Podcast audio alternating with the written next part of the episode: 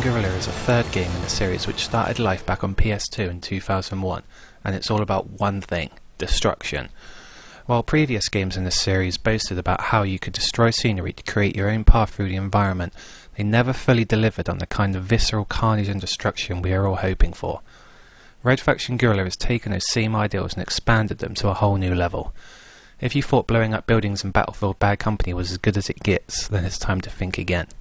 With the help of a generous arsenal of weapons, including mines, rocket launchers, and mini localized black holes, every structure in the game can be completely flattened thanks to the game's GeoMod 2.0 technology, which causes buildings to crumple and fall realistically in real time in front of your own eyes. Not only is this a heck of a lot of fun, it's great for creating your own personal exit routes and even burying your enemies alive, although you will need to be careful not to bury yourself in the process. However, while the destructive elements are a lot of fun, the rest of the game doesn't quite live up to its full potential.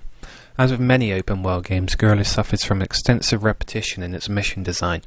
Only a few hours in, and you'll start to get a feeling of deja vu as you slog your way through missions that, apart from their location on the map, are simply clones of one another. That could be forgiven if you're entertained by an engrossing story, but disappointingly, the paper thin plot on offer here which sees you lead the resistance movement on Mars fighting for independence from the EDF or the Earth Defense Force, is neither engrossing or entertaining. Multiplayer is becoming more and more of a staple feature in any and all games that feature some sort of firearm, and so Frag fans will be pleased to know that Guerrilla is no different. All the standing multiplayer modes are included, from the basic deathmatch and team deathmatch to capture the flag. Most interestingly, though, is Siege mode, in which two teams square off and try to destroy each other's key structures. It's something fresh and new that makes excellent use of destructive elements seen in a single player game. All in all, Red Faction Guerrilla is a largely enjoyable game that should satisfy most people with an appetite for destruction.